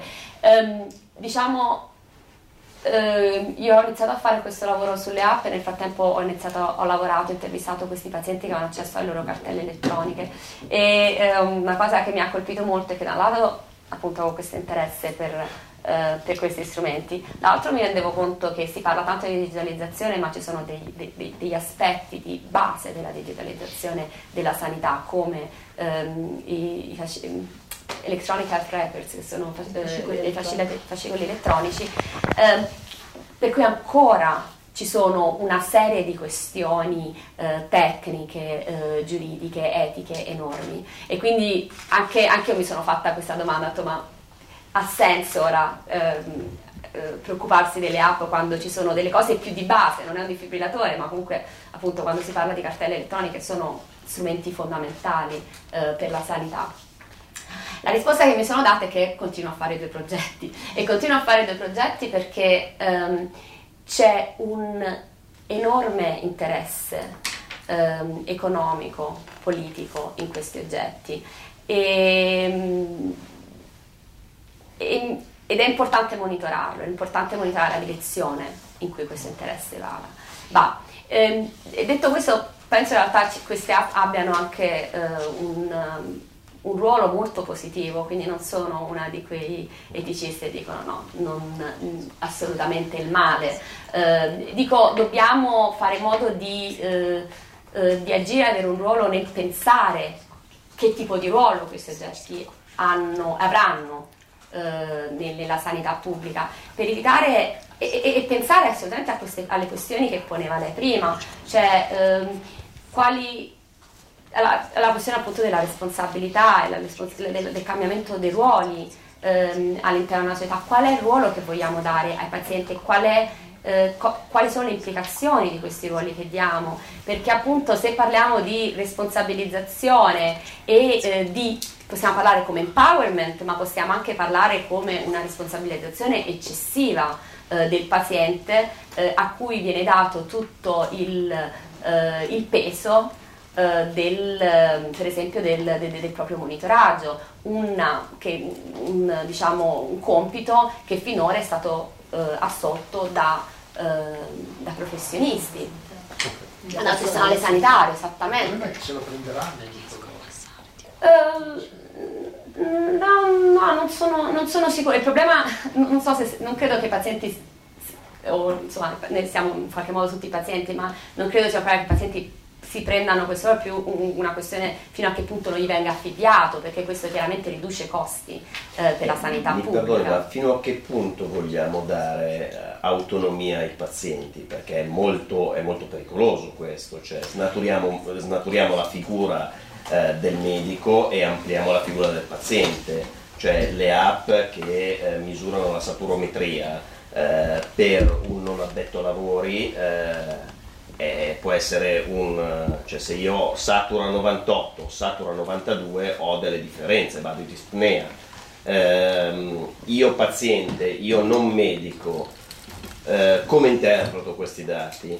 Eh, ho un'app che eh, mi mh, mm, valuta la, la, la, l'apparato cardiologico, vado in fibrillazione, come lo valuto? Cioè, eh, sono, sono problematiche notevoli, cioè, demandare una responsabilità al paziente eh, su mh, mm, problemi tecnici, cioè su, su problemi, su, su, su mh, mm, aspetti eh, fisiologici è veramente mm, difficile da, da, da, da capire o, o, comunque da deresponsabilizzare e responsabilizzare un'altra persona. Ecco. Però vede, lei pone un problema che la dottoressa poneva prima, cioè quello del governo dei sistemi simbolici. No? Cioè, allora, chi governa i sistemi simbolici? Noi eravamo abituati che era lo stregone, il parroco, cioè, sapevamo che qualcuno li governava. Chi li governa? Perché il problema che pone lei è un problema serissimo alla luce di quello che ci ha spiegato, cioè nel momento in cui nessuno è in grado di dare dei confini comunemente accettati, no? Certo. No, eh, perché è chiaro che se, ehm, se, uno fosse stato negli anni 50 in Africa con la Douglas era ovvio che si andava a caccia, tutti andavano a caccia perché gli antenati sono sempre andati a caccia, no? in, quel, in quella tribù lì, cosa quel diavolo si chiamava la tribù della Douglas. Però oggi eh, lei, è, lei è in grado di dire no, fermati perché da lì comincia il lavoro del medico. No, i pazienti già si stanno organizzando per fare. Eh, questo... cioè, ve lo dico per esperienza diretta su malattie importanti. Non... Eh, ma eh, sono preparati? Sono preparati, eh, io le potrei ribaltare la domanda, i medici sono preparati, voglio dire, quindi... Eh, eh ho capito, però voglio dire, hanno, hanno un percorso, un percorso fi- di, di, preparazione eh, universitario paziente medico completamente diverso, voglio dire. Ho capito, però voglio dire, quello che le sto dicendo è che i pazienti si organizzano in comunità e da soli, in alcuni casi, su malattie e patologie importanti, si organizzano da soli. c'è di base una sfiducia verso una certa classe media. A me spaventa molto, Però, mi scusi, mi scusi, eh, le parlo per esperienza diretta, se lei fosse nella situazione di essere disperato perché qualcuno le ha detto che lei ha un tumore di quelli più perniciosi, guardi, se ne frega totalmente di tutto, è alla ricerca di tutto e cerca di essere protagonista, lei o i suoi familiari, della ricerca di una soluzione, anche se questa poi non sarà quella eh, efficace. E glielo dico perché eh, volevo fare anche una domanda su questo poi, è un'esperienza diretta. Io sono coinvolto sul tumore del pancreas, su Facebook ci sono due o tre gruppi con 2000 persone ciascuno, non eh, 1000, 100, 200 e così via, e lei vedrà che vanno su PubMed a cercarsi, eh, come si chiama, seguono i trial, tutta questa roba qui e sono in grado alcune persone a mettere in difficoltà gli oncologi. Quindi voglio dire, eh, viviamo, eh, diciamo, io ho perso mio padre 23 anni fa per un tumore al pancreas, io sono laureato, tutto, non sapevo niente. Oggi ho la mia compagna con un tumore al pancreas, ho accesso a tutte le informazioni sono in grado di discutere con un medico e valutare quello che mi sta dicendo e poi prendere una decisione. Quindi voglio dire, eh, mi creda poi su tutti questi discorsi, tra i clinici per esempio, ci sono, eh, cioè, ci sono dei portacci incredibili. Io che capisco di statistica un pochettino perché sono un matematico, mi rendo conto che ci sono dei trial uh, su dei farmaci che sono progettati in maniera uh, completamente anomala. Quindi voglio dire... O pilotati. Eh, perfetto, quindi voglio dire, eh, come diceva Francesco, ormai l'acqua va fuori, cioè come se noi volessimo raccogliere, svuotare il mare o il lago con il secchiello, cioè è partito e non si ferma, e non si ferma. Non... Beh, però bisognerà dare una linea di demarcazione, cioè comunque una, certo, certo, una deadline dove, dove, inizia uno e finisce l'altro, perché sennò a questo punto il, il quello che cambia è, il, è il, diciamo, l'approccio paternalistico del medico. Prima il, il, medico veniva da lei, diceva tu hai un tumore, tre settimane, pat pat vai a casa.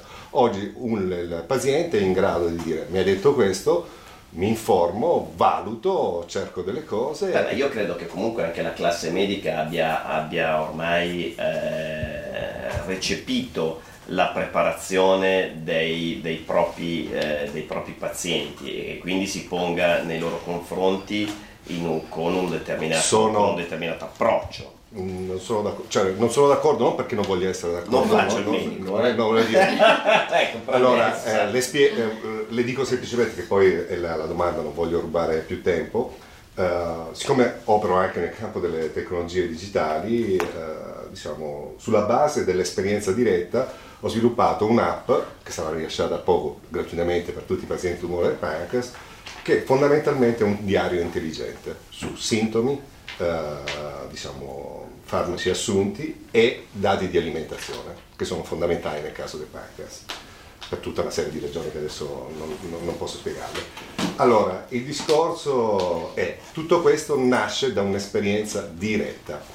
Eh, in questa presentazione, probabilmente per problemi di tempo, il problema è che tutto nasce dai pazienti, cioè se non stai con i pazienti a vedere qual è il problema e non parti da quel, uh, diciamo, da quel tipo di visione, da quel tipo di esigenza, non vai da nessuna uh, parte.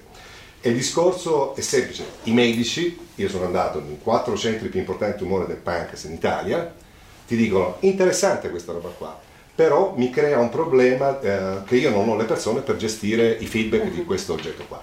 Il, questo è stato il tema ricorrente di tutte le risposte in tutti e quattro i centri, voglio dire.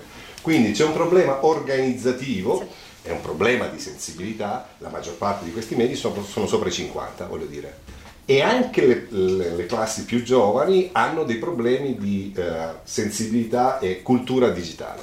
E questo implica poi i politecnici e le scuole di medicina dovrebbero eh, diciamo, ripensare il loro, cioè, il, il, loro, il loro, curriculum. Quindi questo eh, diciamo, è un problema grossissimo. Tutto questo funziona, ci sono degli interessi enormi dietro, si, cioè, lei pensi che nell'ultimo anno gli investimenti di venture capital in questo settore sono raddoppiati ed è una delle aree di maggiore investimento, quello della digital health, non mobile health, digital health, e in particolare sulla parte intelligenza artificiale. Quindi quello che succede è che abbiamo un sistema educativo a livello generalizzato che è indietro rispetto a questo problema. È indietro il sistema normativo, voglio dire, in maniera incredibile, ma non solamente sulla, sull'health, sulle tasse, sulla privacy e così via. Far, sulla privacy ne potremmo raccontare di tutte. Il problema è che comunque dobbiamo rimettere al paziente al centro, togliere questo approccio paternalistico dei medici, ormai i pazienti piano piano, non tutti, si stanno appropriando della loro, uh, diciamo, come dire, salute entro certi termini, cioè non si va più dal medico e quello dice e fai così e vai a casa. No, non esiste più, mi creda, non, non esiste. Però si perde un concetto fondamentale, chi fa cosa che no, ritorna la questione del monopattinaggio. Però la dottoressa ci ha già detto, dice bisogna rivedere i ruoli, no? Cioè, bisogna rivedere i ruoli in, in questo contesto, infatti ora eh, si parla di medicina partecipativa e ehm, eh, non so se, se, se conoscete questo, um, questo sì, sito, sì, che, no, lo so, lei, lei, lei lo conosce sì, sì. che ha preso Però... 110 milioni di investimenti questo qua, l'ultimo giro di round investimenti è 110 milioni cioè, voi ve immaginate una roba del genere? E eh, nasce da dei pazienti. Eh? Nasce da dei pazienti, nasce dall'idea eh, di eh, condividere eh, la, la, propria, eh, la, propria, esperienza rispetto a, una, una, una, a un determinato tipo di malattia, a, a, qualunque malattia, perché non è, non è specifico per una determinata condizione ehm, permette di eh, incontrare su questa piattaforma altri pazienti che hanno avuto le stesse, ehm, che, che, hanno la stessa condizione, di condividere eh, informazioni sul tipo di, di, trattamenti, di cause, di, certo. ehm, eh, e anche c'è stato appunto eh, questo caso eh, proprio agli inizi di questo eh, appunto il, proprio agli inizi di Patients Like Me in cui i pazienti si sono eh, messi, hanno, hanno, il cosiddetto eh, lithium study, in cui i pazienti eh, Qual era la condizione dei pazienti? Era una malattia, era una malattia, gen- una malattia genetica di due signori sì. dell'Iowa, sì. due fratelli dell'Iowa, sì. che si sono messi insieme e hanno cercato di trovare eh, informazioni. Era Informazione, e, e una, questa serie di pazienti ha fatto uno, uno, studio provando perché c'erano dei, ora non mi ricordo il tipo di condizione specifica, però appunto tutti questi pazienti hanno fatto uh, questo studio in cui si deve assumere una certa quantità uh, di litio che comunque era inferiore a qualunque tipo di, di rischio per la funzione del litio per vedere come uh, le, le, la malattia progrediva, progrediva il fatto è che qui sono riusciti a raccogliere, e di nuovo io purtroppo con i numeri ho, ho seri problemi, non mi ricordo esattamente quanti, quante persone, ma era eh, un numero molto superiore a quello che si, normalmente si può fare per un clinical trial. Quindi Um, obiettivamente è vero, e questo è solo, c'è Cure Together, c'è una, una serie di, uh, di, di, di, siti che permettono questo tipo di azioni di medicina partecipativa, um, chiaramente non solo siti, ma uh, proprio tutte le, le piattaforme. Le volevo dire sull'aspetto certificazione, quello che sta venendo fuori è che comunque uno dei metodi, non l'unico, è quello di fare dei trial randomizzati già sta succedendo, ci sono dei risultati importanti, in particolare sulle attraverso queste piattaforme. Assolutamente sì, eh, sono stati presentati, non questa in particolare, sono stati presentati dei risultati, l'uso di app per fare il self-reporting dei sintomi che hanno dato dei risultati eh, diciamo, di miglioramento della vita di sette mesi e mezzo rispetto eh, diciamo, a delle patologie, quando per un farmaco bastano due mesi e mezzo rispetto alla cura standard. Cioè quello stesso tipo di cura, cioè un'app, dà un vantaggio che in termini economici vale 110 mila dollari all'anno, con un investimento ridicolo rispetto a quanto costa lo sviluppo di un farmaco. Quindi sta avvenendo una rivoluzione, io lo chiamo uno tsunami digitale, che vede tutti impreparati fondamentalmente, al di là delle chiacchiere, e molto viene dai pazienti.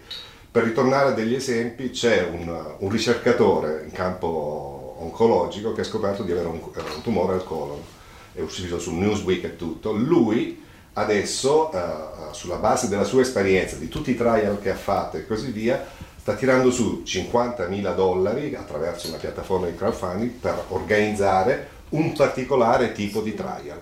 Quindi uh, quello che voglio dirvi è che eh, i nostri sistemi simbolici, ma anche regolamentatori, sono educativi, sono completamente indietro ed è interessante vedere che pazienti che sono eh, diciamo anche dei ricercatori sono loro quelli che stanno smontando uh, diciamo, questo tipo. C'è l'esempio di una che ha avuto un tumore all'ovario, che si è messa da sola uh, con delle tecniche di big data e si è trovata lei la cura a dispetto di quello che diceva l'oncologo.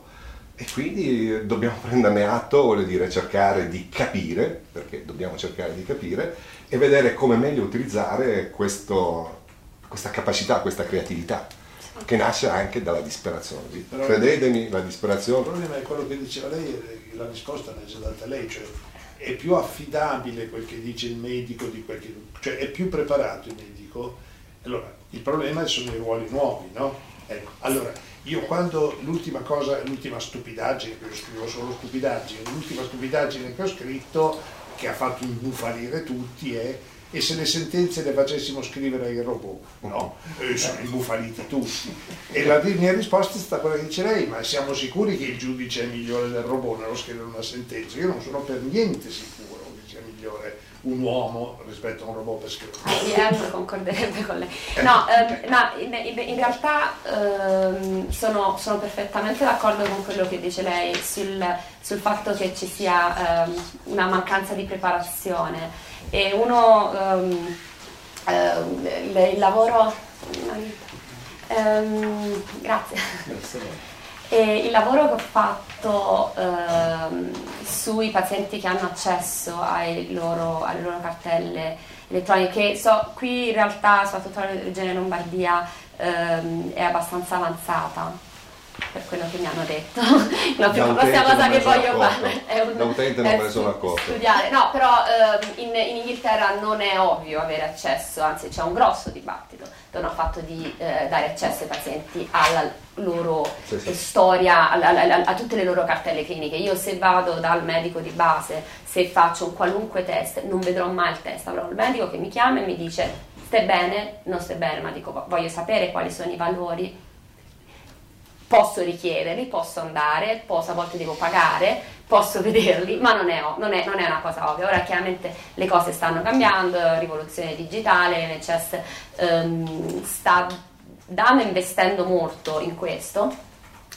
Eh, e nel parlare con pazienti in, in, in, una, in, un determinato contesto che avevano avuto accesso loro, alle loro cartelle, eh, che avevano avuto accesso già da, già da diversi anni, ehm, quello, cui, quello, che emerge è esattamente, esattamente questo, quello che accennavo prima, il fatto che eh, ci sono dei contesti in cui il paziente arriva più preparato eh, dal, eh, al, al, al, ad un consulto medico di quanto non lo sia il medico stesso, perché perché sono pazienti interessati a monitorare la loro situazione, ehm, perché eh, hanno le competenze anche per farlo, perché chiaramente eh, non tutti i pazienti sono uguali, ma eh, in generale se anche tengo presente il tipo di educazione delle persone che ho intervistato era molto variabile, quindi non avevo solo persone con, con dottorati, dottorati, anzi era una sola, tutto il erano comunque persone mh, con, con, con cioè era, era molto vario come tipo di campione. E, ehm, e, e, però appunto quello che si verificava è che eh, il paziente arrivava al consulto con una maggiore preparazione, una maggiore quantità di informazioni sulla condizione eh, e eh, sui propri sintomi e sulla propria storia superiore a quella del, del medico che non, aveva, che non aveva accesso. Quindi, ehm, so, e, e, quindi uno dei discorsi in un articolo ehm, che scrivo per il Journal of, ehm, l'American Journal of Medical Ethics eh, che le posso mandare è proprio questo, dico, si parla tanto di empowerment e eh, l'NHS, eh, ma non, non, solo, abbiamo visto anche negli, negli, Stati Uniti, c'è tanto una retorica dell'empowerment, ma poi nei fatti, eh, quando poi si parla de, del consulto, il paziente, nel, soprattutto nel, nella, nella relazione col medico, il paziente è sempre in qualche modo messo a tacere, nonostante gli vengano dati questi strumenti per agire. Allora, insomma, mio, eh, la mia domanda, anche la, la, provocazione per me è voglia, se vogliamo più empowerment allora dobbiamo cambiare esattamente questo, le strutture, le infrastrutture eh, e eh, soprattutto a livello di educazione anche del, del personale medico. Um, altrimenti diciamo no, in realtà vogliamo meno empowerment o vogliamo meno empowerment in alcuni contesti, ehm, ma allora modifichiamo il tipo di retorica quindi in questo caso mi sembra ecco, una, una, forma anche di ipocrisia. Però guardi che il paziente va da uno, va dal medico 1, dal medico 2, dal medico 3, cioè quando trova uno che gli fa da tappo. Sì, ma come lei ha trovato la risposta del centro medico è no, noi non abbiamo le strutture. Um, quindi, ed è, insomma, sono alcune delle, delle domande ora che, che, che, stanno facendo anche in Inghilterra, dice se dobbiamo implementare, poi possiamo usare tutte queste um, app, c'è questo digital roadmap e dobbiamo adeguarci al digital roadmap. Allo stesso tempo questo ci richiede di rivedere. Però mi scusi, eh, cioè, loro dicono che non, non, sono in grado, i pazienti adesso si scaricano l'app, la usano e poi vanno dal medico con il report fatto dall'app, voglio dire cioè, sì, invece... chiaro, però sarebbe meglio per avere una ah, ass- se riescono ad accedere ai report fatto dall'app, perché c'è anche un problema di accesso ai sì. dati dei raw data della, de, dell'app, molto spesso di, di, diversi, alcuni tipi di app. Di alcuni tipi io parlo di quelle che conosco io. Sì, sì, sì, no, dire, chiaro, chiaro. Dire, non, non però, però la, la manca- non, c'è, non, c'è, sempre tanta trasparenza. Eh, infatti, se parliamo di Google è un conto, se parliamo invece no, di chiaro. cose fatte dai pazienti sono cose completamente differenti. Però appunto è un universo in cui troviamo, troviamo di tutto e paradossalmente uh, Google in realtà ha più Um, più potere di, di, entrare anche all'interno delle strutture sanitarie, di, di, delle, delle, app di cui sta parlando lei. E, ed è un problema. Certamente non sono io a mettere in discussione il potere di, purtroppo di Google, pensavo che non ci fosse, però voglio dire, uh, sono realista. Bene. Io direi che ormai siamo arrivati a oltre le 8.30